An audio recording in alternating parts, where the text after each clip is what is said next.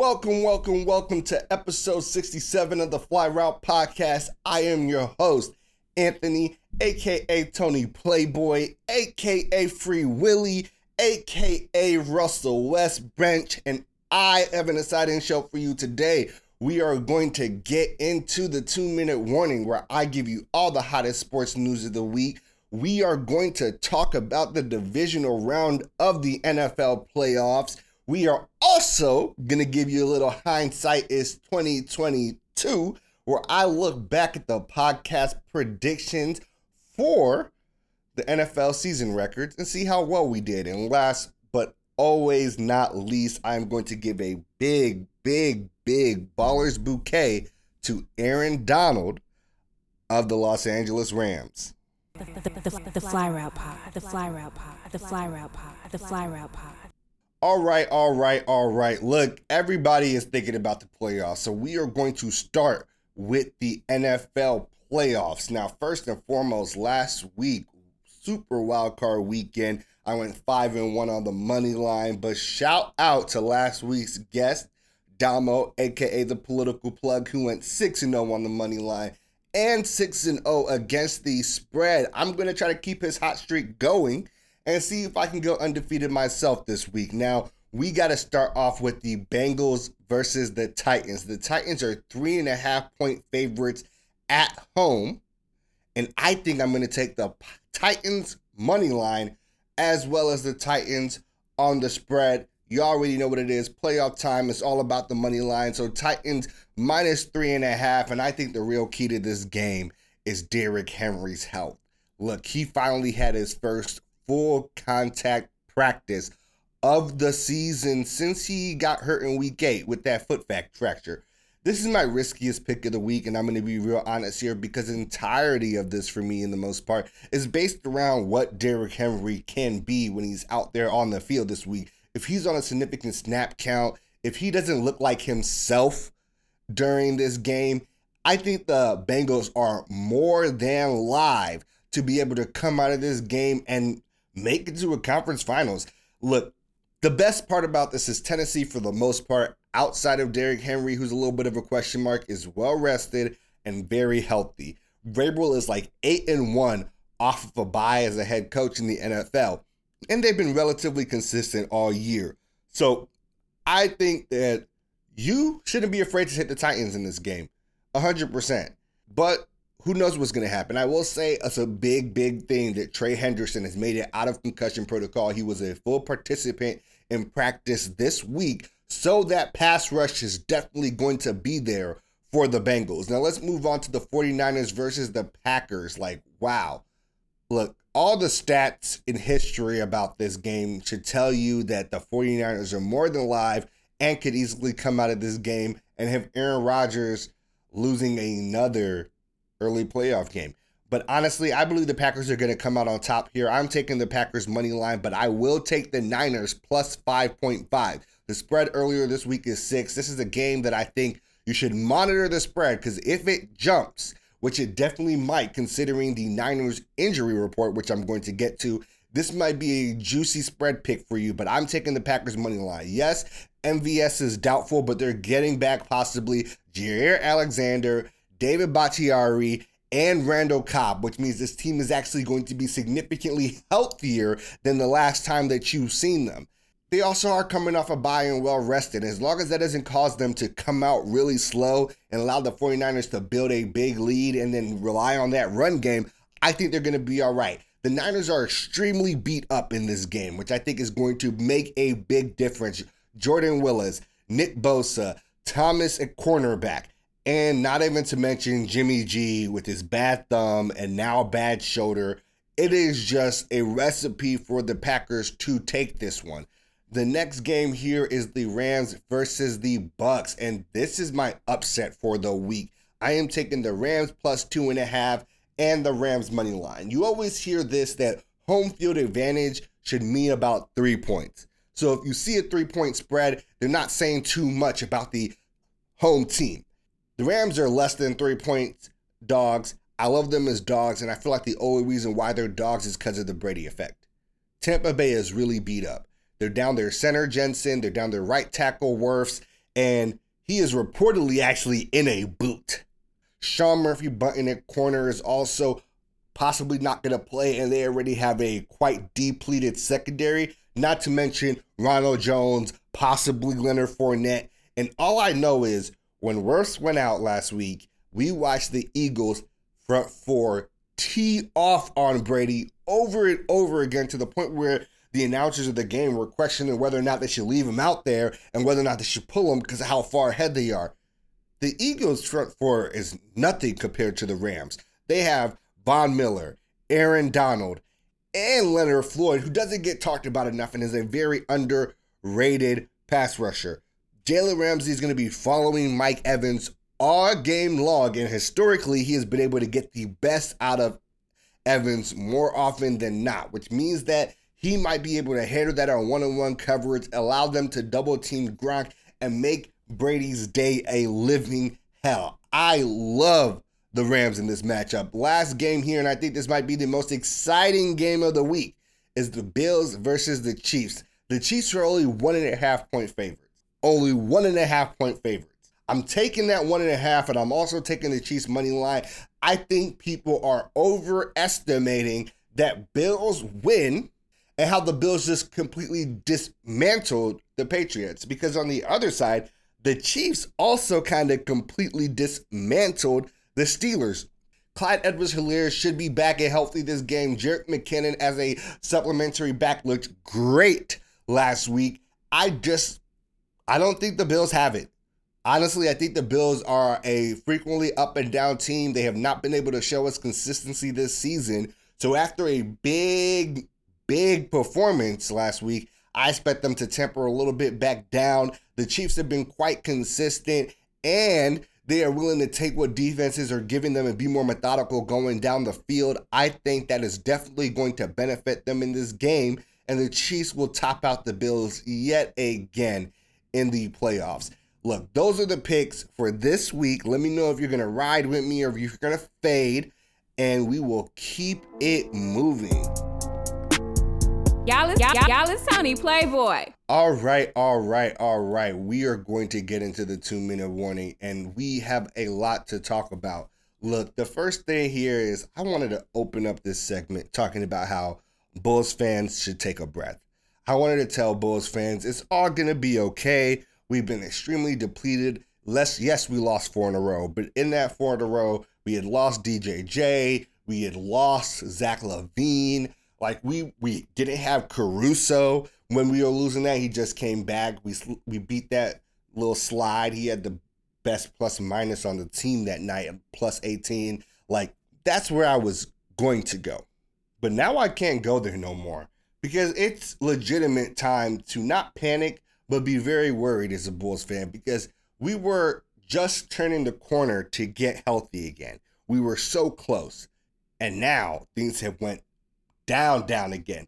Lonzo Ball gonna have surgery on his knee with a torn meniscus. He's out four to eight weeks, most likely six to eight, with that type of a knee issue. Then has to get ramped back up to play. Again, LaVine is also out with the knee issue, but thankfully that is not as serious as Lonzo's. We already had Javonte Green out, who was out starting for with a groin issue. DJJ out for two to four weeks, also our backup for. So in an area that we were already massively light because we lost Patrick Williams in the beginning of the year, it's just demolished. Which means against bigger teams, we're probably going to struggle. But I do think there are real reasons to be positive here. At this point, Lonzo is basically a vet. So he knows what to do and how to do it when he gets back. But the minutes that will come from him not being around for this amount of time will get to be split amongst like Ayo, right? Who has been fantastic and crazy as a rookie this year. Coby White, who is one of our best scorers on the team, an instant bucket getter. And I'm interested to see what we do with those lineups. I think Caruso has to stay in the lineup for the defensive pressure he adds, but those other guys can be big scorers. And Ayo is no slouch on defense. Like the Ayo Caruso lineup could actually be trouble for people with how good both those players are on the defensive side of the ball and how they can communicate and how Caruso can kind of bring Ayo along on that defensive part of the game even more than he is already. But that being said, I wouldn't be surprised to see it slide to third or fourth in the East, just to be perfectly honest. Like the Heat have been trending upwards very quietly in the East. They're sitting around the second seed right now. We also know that even though the Nets are down KD for a while, they got Kyrie back for some of those road games, and that should help them out significantly. Let's keep it moving. Yo, why aren't we talking enough about Kirk Cousins to the Steelers? It doesn't feel like he is in the long term plans of the Vikings, especially with the amount of money that he costs. Last year, second round pick, the Vikings drafted Kellen Mond. And if you heard my conspiracy theory many a times, I believe that part of the reason why Zimmer got fired was because he did not start Kellen Mond, I think week 16, when Kirk Cousins was out with COVID and instead started Sean Mannion. Kirk Cousins gets a lot of flack for the fact that the Vikings only went 8 and 9 this year. But Kirk Cousins is also a pro football focus's fourth highest graded quarterback at 86.1. And they actually had a decent suggestion in which the Steelers would send over a first and a second, offset the years, and get Kirk Cousins. And this draft is not a QB draft. So people thinking that the Steelers are going to go for a guy like Pickett, possibly if he drops. But I don't see them overreaching for a guy like Pickett in this draft. This has not been a QB draft, and we were told that like nine months ago. Every year, someone's draft status gets elevated at the quarterback position that it should not. And all those years, frequently the same bad organizations fall for the rising stock of a guy for like the last several years everybody said was not it. The Steelers don't seem like that type of organization to me. So I legitimately feel that if they're not going to stick with their current quarterback room, which I don't understand why they would, we've seen what Mason Rudolph is. And while Dwayne Haskins has all the tangibles, he has none of the intangibles. And he does not he has not shown us that he is ready for that level of game yet. So I honestly think free agency or a trade is their best way to go. And if they're not going to go for a guy like Kirk Cousins, expect them to look at guys like Gardner Minshew, Tyler Huntley, etc. Because Tyler Huntley has worked his way into a possible starting job in this league. Now, let's keep it moving to some Sacramento Kings news. Look, we know the Kings have been supposedly possibly fire selling everything, even though a recent Shams report says that they are no longer interested in moving De'Aaron Fox and want to build around him. But there's a lot of buzz around this Kings 76ers deal where the Kings would take Tobias Harris and Ben Simmons to let off Tyrese Halliburton, Buddy Hield, Harrison Barnes, and two first rounders. They're also interested in Matisse Thybulle, who currently the Sixers are saying is untouchable. That makes a lot of sense to me if they're going to give up a type of defender like Ben. They definitely need a different style of defender that can be at that near level going forward. And considering that he was second team all defense last year, that is that type of a guy. And I hear this trade and I think maybe Philly should go for it. Maybe Philly should go for it if they believe their championship window is damn near closed. And you want to take one final gasp at it. But if that's not the case, which I don't think they think it is so far, especially the way Daryl Morey has been turning down basically any deal sent his way, I don't think this has any real legitimacy to it. I can't see the 76ers and the Kings working out any type of deal that does not involve a third team with a much better player. Some rumors around Bradley Beal now that he's not going to sign his extension. Maybe that's the type of thing they'll go after. Harden is not actually signing anything long term in with the Nets. Maybe that's the thing they go after. I would not be surprised if Daryl Morey lets Ben Simmons sit the whole season and people complain about him wasting the prime of Joel Embiid because you're thinking short term this year of Joel Embiid. But for like this collection of pieces that we've talked about, like a Hield Tyrese Halliburton, Harrison Barnes, you haven't maximized his prime. You've just given him something to work with this year. That is not that does not sound like a championship roster. And I think Daryl Morey is the guy that kind of understands that big or bust. So I don't see I don't see Ben Simmons moving anytime soon. Not at all. Let's move on to a little Bobo news. Now, look, Bobo, hopefully he is now free because the Denver Nuggets tried to trade him once to Detroit. That didn't work out. Now they're trading him to the Boston Celtics in a three team trade with the San Antonio Spurs. Bryn Forbes goes to the Nuggets. They get a nice shooter to add in that guard area that Jokic can use, especially now that they're kind of light with the scorers, losing both Jamal Murray last season into this season, and now also losing Michael Porter Jr. Now, look, I Celtics take Bobo and PJ Dozier. I don't know what that does for them. I don't think it moves the needle for the Celtics at all. I think out of all these teams, the Nuggets probably got the best part of it because Bobo wasn't even in their rotation.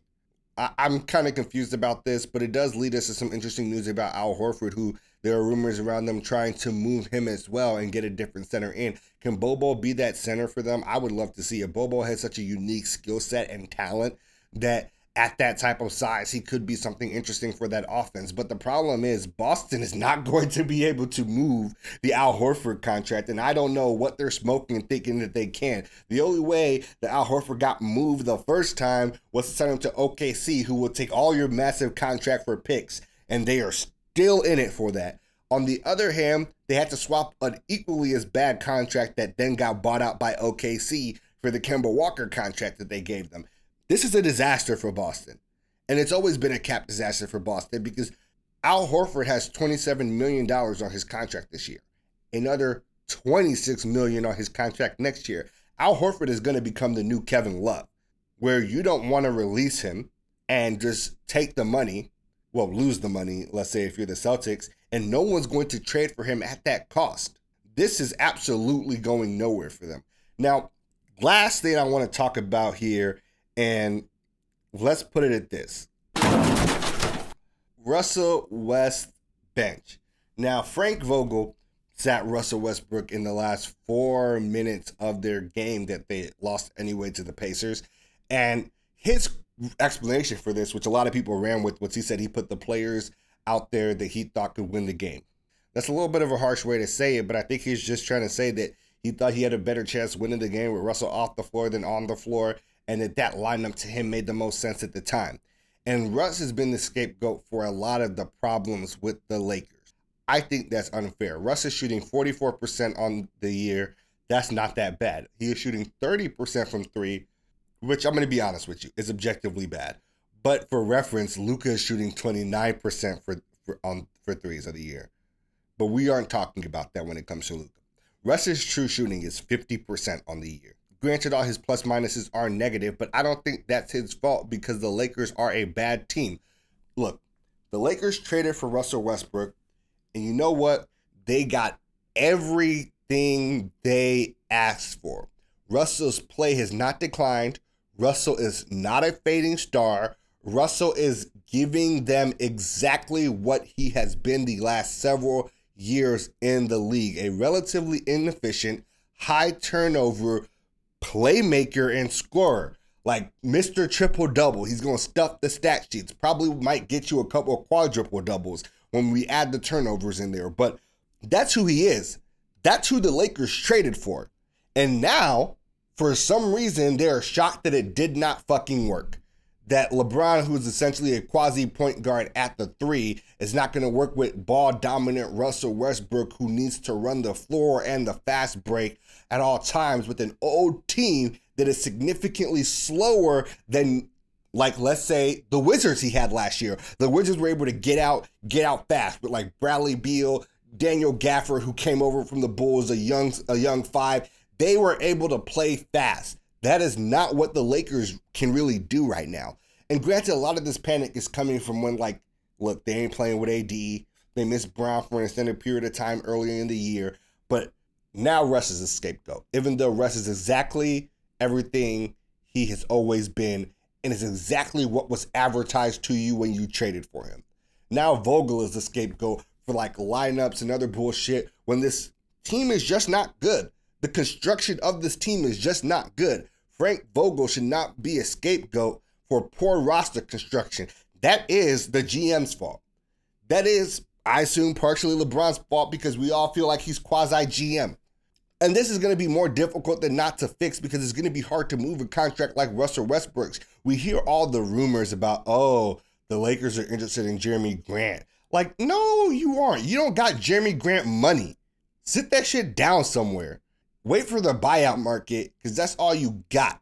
Like, if I'm being perfectly honest here, the Lakers shot themselves in the foot when they didn't go after the Buddy Hield package they had a chance at.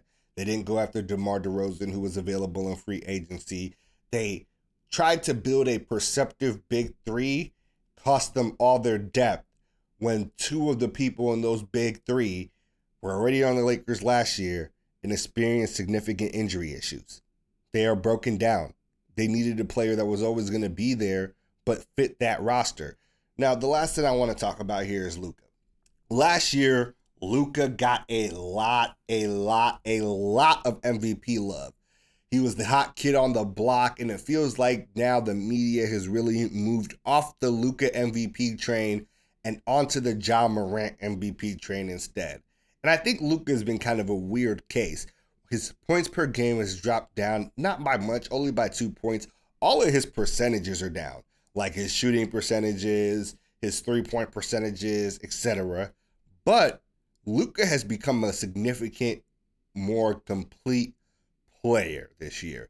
He has more rebounds, more assists, more blocks. His overall defensive numbers are better. The Mavs, which is a team that struggled on defense a lot, and Luka was one of the key reasons for that, are now the fourth best defense in the league. They've won 10 of their last 11 games. Their opponents have shot less than 50% in their last 21 games straight. Like the Mavericks are actually significantly better than they have been in quite some time. Like, shit, kudos to Jason Kidd. He's really he's really out here making it work.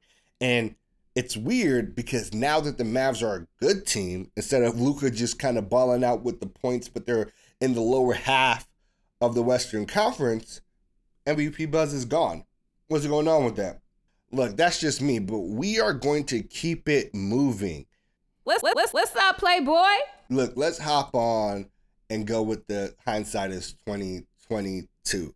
And I am quite interested in y'all seeing how things went. I'm going to start with one of my worst divisions.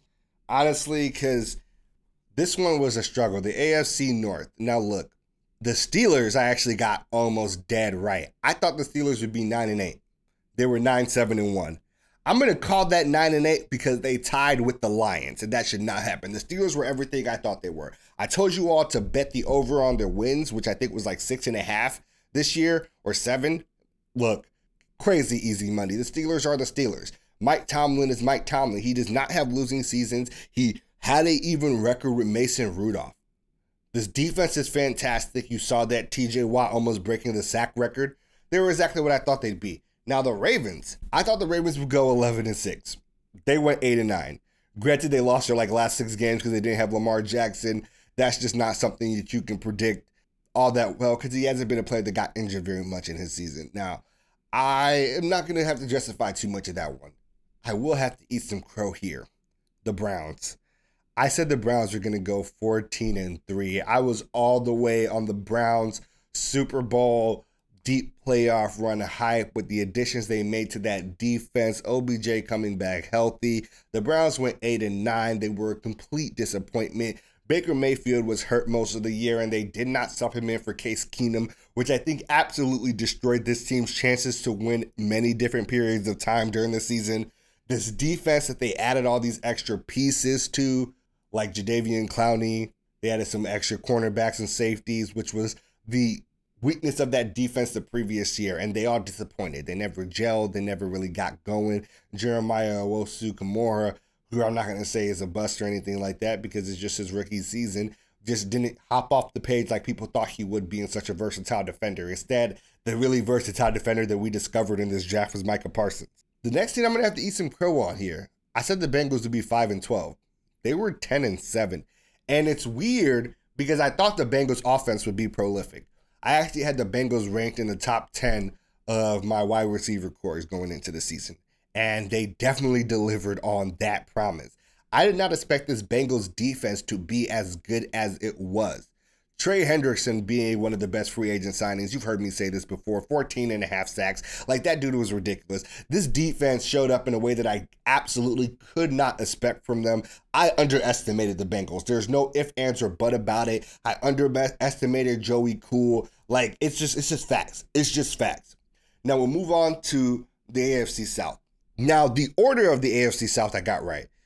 But the record's a little bit off. Now look, I thought the Titans would be 10 and 7 win the AFC South. They went 12 and 5. They were everything that was promised. And even after losing Derrick Henry, they still really, really showed up and showed out.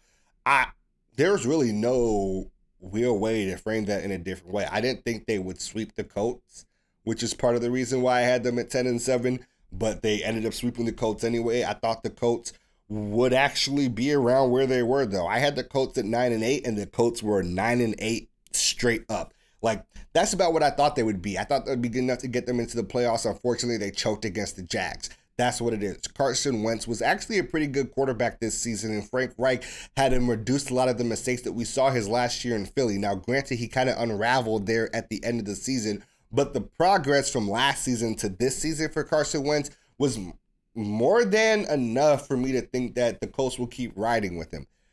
The Jags, I guess I gave the Jags too much credit, and that's kind of crazy to say. I had them going five and twelve. They went three and fourteen. They were an absolute tire fire. The Urban Meyer shit was an absolute mess.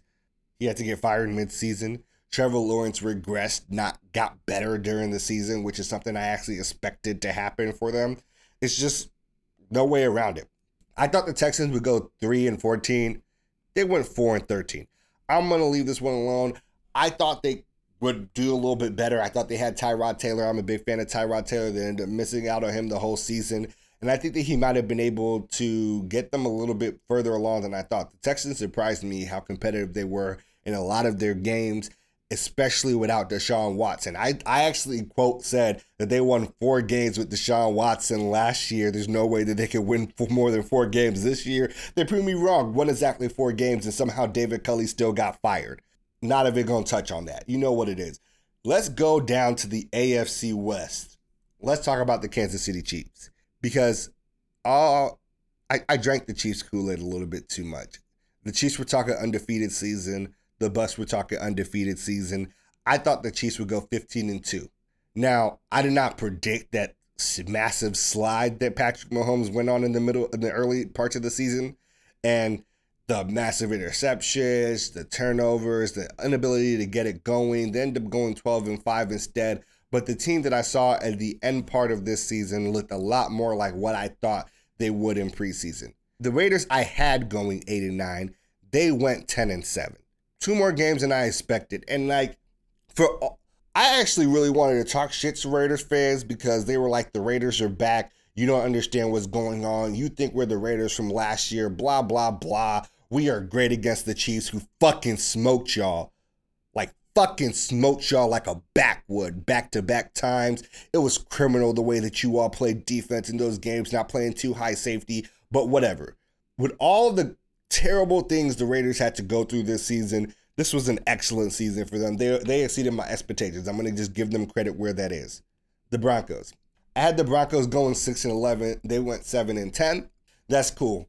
I actually um more it's more than what I expected for them. I actually think that the Broncos were trending in the right direction. I thought Vic Fangio probably deserved another year considering how bad quarterback has been there during his tenure, but that's cool. The Chargers I had going 11 and 6. Instead they go 9 and 8. The Chargers kind of choked it. There's not much to say about that. They were a young team. Brandon Staley was a first year coach. I believed in the potential of Justin Herbert, and I believe that this is this nine and eight area is probably the floor for the Chargers going forward with that defensive personnel they have, with the Keenan Allen, Austin Ekeler, Justin Herbert trio they have going on. And I expect them to really play back up to expectations this year. Let's talk about the AFC East because the AFC East was one of my better predictions. I was nearly on target with every team or only one off. Got the order right too. We'll start with the Dolphins. I said the Dolphins would be 9 and 8. The Dolphins ended up being 9 and 8. And this is a prediction that if you had asked me halfway through the season, I thought I had no chance at hitting. but they went on that excellent, like, what, seven, eight game win streak, even though Brian Flores gets fired anyway. Tua is exactly what people think Tua is. And there isn't a, really a better way to put that. This defense kind of disappointed at points in time. They still have trouble running the ball. And I think this team is not in a better situation going forward. Patriots. I had the Patriots going 11 and 6. I said the Patriots were back. People did not want to believe it. They went 10 and 7. Made the playoffs even though they got busted up by the Bills. And I think like that's just going to happen. They are rebuilding back up to where they were before. I think turning it around this quickly for Bill Belichick actually is a big credit to his coaching, especially with a rookie quarterback.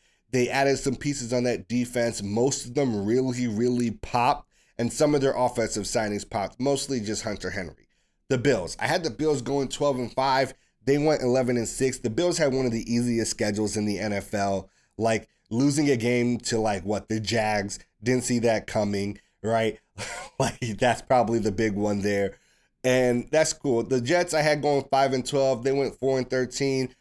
I mean, they're the Jets. I actually don't really want to talk about the Jets. I'm going to be honest with you. Let's move over to the NFC West. NFC West. All right, all right, all right. This is another one where I thought all these teams would do really well, and I started off the season thinking the Cardinals would actually be the odd man out of the playoffs in this division if anyone did not make this division. Uh, from this division did not make the playoffs, but instead ended up being the Seahawks. I thought the Seahawks would go 10 and 7. They went 7 and 10. Straight flipped the board on me.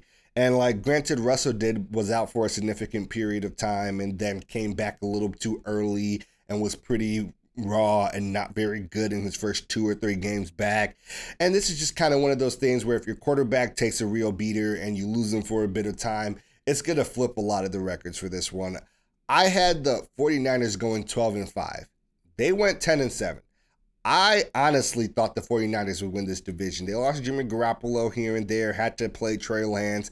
He's a rookie. It didn't really go out for them as well. It's like basically every other time they have a quarterback that's not been Jimmy Garoppolo since Jimmy Garoppolo got there. The Cardinals I thought would go 9 and 8, 10 and 7 at best. They ended up going 11 and 6. They were a big surprise in the beginning of the year. They started on fire and petered back out after DeAndre Hopkins got hurt and Kyler Murray got hurt. I think this is a team that if they stayed healthy could have blown my expectations out of the water. The Rams, when the Rams got Matthew Stafford, I was like the Rams would go 11 and 6. There will be a much better team than they were last year just because of the things that Stafford could do. They went 12 and 5 instead. And I think like that's pretty impressive considering losing Cam Akers really early and having to like refigure out their run game between what Darrell Henderson and Sony Michel. I like where the Rams are at. I like the Rams this week as well. They made even more additions to get even better later, even better later on in the year. Now this, now this division, I whiffed on every single prediction on this division. Like God, I was so wrong about the NFC East. I thought the Washington football team would go nine and eight. They went seven and ten. That's not too far off. They did have to start Taylor Heinicke all year, and I made this prediction believing in Ryan Fitzpatrick being able to take this team to the next level. The Curtis Samuel signing being able to open things up, especially for Terry McLaurin. He ends up playing like almost no games all season long, and they still go seven and ten. Like they were fighters, and that defense was god awful this year compared to expectations. Like people thought this was going to be a number one defense in the league, possibly a like top three defense in the league, if not number one. It was atrocious. Chase Young did get hurt partway through the year, but he wasn't good when he was playing before he got hurt. We'll move on to the Giants. Look, the Giants, I had them going eight and nine. They went four and thirteen. Joe Judge gets fired. I mean, like the Giants weren't good when they did have Daniel Jones healthy. Then they were starting Mike Glennon. Then Mike Glennon gets hurt, and then they're starting Jake Fromm. Nothing went right for the Giants this year, possibly besides the fact that Saquon Barkley made it through the season healthy. Kenny Golladay was hurt all season but played and was kind of iffy. It just wasn't a good look for them. The Cowboys. The Cowboys impressed this year, but they impressed, I think, largely because of the fact that the other teams in the NFC West were on backup quarterbacks besides Philly. And they were already not that great of teams to be in the first place. I had them going eight and nine. They went twelve and five. They beat up on the NFC East, went 6 and 0 against them. Maybe I should have seen that part coming. And then went 6 and 6 the other way around. Look, Cowboys were a first round exit. They were kind of the team that I didn't think would be as good as they were, but still ended up having the same flaws in the end. I thought the Eagles would go 6 and 11. I did not believe in Nick Sirianni. I did not really believe in Jalen Hurts yet, even though I knew he could get it done with his legs. I did not believe in a lot of their wide receivers. I'm just going to be very honest with you, especially Reagor. Here, and here we are. They went 9 and 8, made the playoffs. Like, kudos to them. Like, Nick Sirianni did a great job. They did get thumped by Tampa Bay, but the fact that they made the playoffs in this season altogether was massive. If people are still on the like Jalen Hurts might not be our guy train in Philly, like what the fuck are you doing? You got this guy, you got a lot of picks. He's cheap right now. He can make most of the throws. He can get it done with his legs. This is time for you to rebuild around this guy and make everything around him significantly better because you have him at that cost. He's like a second round pick. He's not even like on the first round pick pay schedule. He's a second round pick. This is the time for Philly to kind of start building and going all in on this kid. Now, we got the NFC South. And the NFC South, man, I was crazy good on predicting most of these teams, besides one. The Falcons, I said, would go 7 and 10. They went 7 and 10. That's about what I expected. The Falcons are kind of a mediocre team in the first place. The Saints, I said, would go 9 and 8 and miss the playoffs. Who would have thought they went 9 and 8 and missed the playoffs? I think that there's very good possibility, and I'm going to just be honest, honest and reflective here. There's a very good possibility that if Jameis Winston was healthy the entire season, the Saints would have beat this prediction relatively well and made the playoffs anyway. And I did not give Jameis Winston's progression under Sean Payton enough credit coming through the season. I just want to give the Saints that props. I said the Bucks would go 13 and 4. The Bucks went 13 and 4. They brought it all back. They were supposed to be this good. There wasn't really anything unexpected or special about this Bucks team. They were exactly what we thought they would be. The Panthers. I thought the Panthers would go 8 and 9. I really did. I kind of believed in like here's what I I did not think Sam Darnold would be as bad as he was away from the Jets. I remember Robbie Anderson having a thousand plus yard season, going crazy with Teddy, Teddy Bridgewater. And Sam Darnold made him look useless. I did not think this team would be great, but they disappointed in ways I was not ready for. Now, the last division I got here is my personal division here. You know the NFC North. I okay, we're gonna talk about my Bears first. You see me rocking the South Side cap. Like, what's up? The Bears, I said would go nine and eight. I truly kind of believed in this. We went six and eleven. There was so much wrong with what was going on. The flip flopping back and forth with the quarterbacks. I had a lot of faith in like a actual progression of like Dalton to Fields when we got things together. We never really got things together. And it's just a little bit disappointing. Now we got the Lions, and I love this one right here. I said the Lions would go two and fifteen. They went 3 13 and 1. When I said the Lions would go 2 and 15, Lions fans eviscerated me in my YouTube comments. Eviscerated me in my YouTube comments saying, You don't understand the staff we put together. We are not the same Lions of old. I'm like, Who the wow? They really sold y'all on that? For real? Y'all were bad and I expected you to be bad. You swapped Jared Goff for Matthew Stafford. Jared Goff is no Matthew Stafford. You lost big wide receiver names that were running your wide receiver court. Now, Amon, Amon-Ra St. Brown looked great, especially for where y'all got him at. Got no hate in my heart for this kid. He's gonna be something special. But you are who you we are you are who we thought you were. Packers. I said they go 13 and 4, they went 13 and 4. Honestly, the Packers looked good this year. They kind of looked dominant in most of their games even the ones that they lost in. This is a team that had most of the losses be close outside of that week one where they started a little bit slow. Aaron Rodgers is Aaron Rodgers, continued his dominant performance from last season. He's looking like he's going to go for two straight MVPs with Matt LaFleur. This offense is flourishing, and that defense in particular, when they fired their DC and changed it, I did not expect it to have the impact that it did have for them on defense this year. It was pretty impressive. Now the Vikings, I said would go eight and nine. They went eight and nine. The Vikings just seemed like a team that was depleted on the defensive end, which means they give up a lot of points, even though they had a decent offense with a, a lot of good playmakers. They lost Adam Thielen partway through.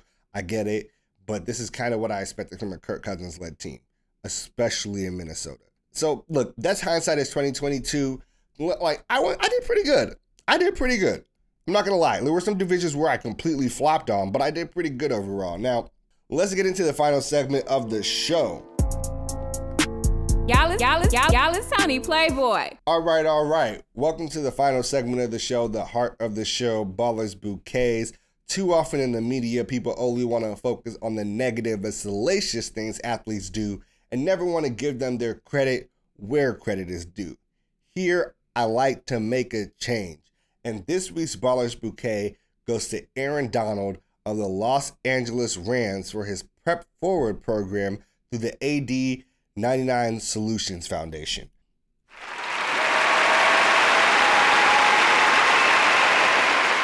Now, look, AD 99 Solutions is Aaron Donald's foundation that is focused specifically on changing the trajectory of Pittsburgh's most vulnerable youth. They provide resources, a safe place that is free that allows kids to both kind of become better people, become better students and learners, and also forward their dreams when it comes to like athletics and stuff. And Prep Forward is a program that they specifically use for African American students from about 13 to 18 throughout the area of Pittsburgh. And in 2019, they started doing this. And now in 2021, they started opening it up to both male and female students. And they have a curriculum that's just like built to help students succeed in all areas of their life. They provide students with mentorship opportunities with professional members in the community, which can kind of excel and lead them to jobs later on. They provide weekly one on one tutoring for students so students can keep their grades up and get to that next level of life if it's going to be college for them.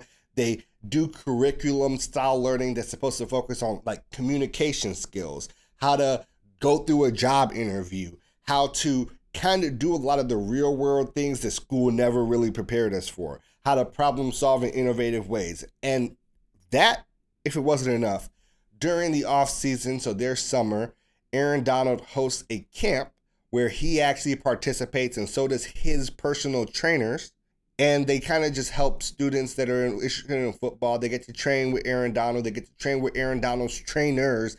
And I always talk about how when they get to see an athlete like Aaron Donald that's from their area, he's from the Pittsburgh area, that went to maybe the same schools, have the same social location as them, it shows them that anything can be possible. And that was this week's Ballers Bouquet. Now, look, that's it for episode 67 of the Fly Route Podcast. I appreciate each and every single one of y'all for hopping on spending some time with me, whether you're listening on YouTube, Apple Music, Audia, Spotify, wherever it is, yo.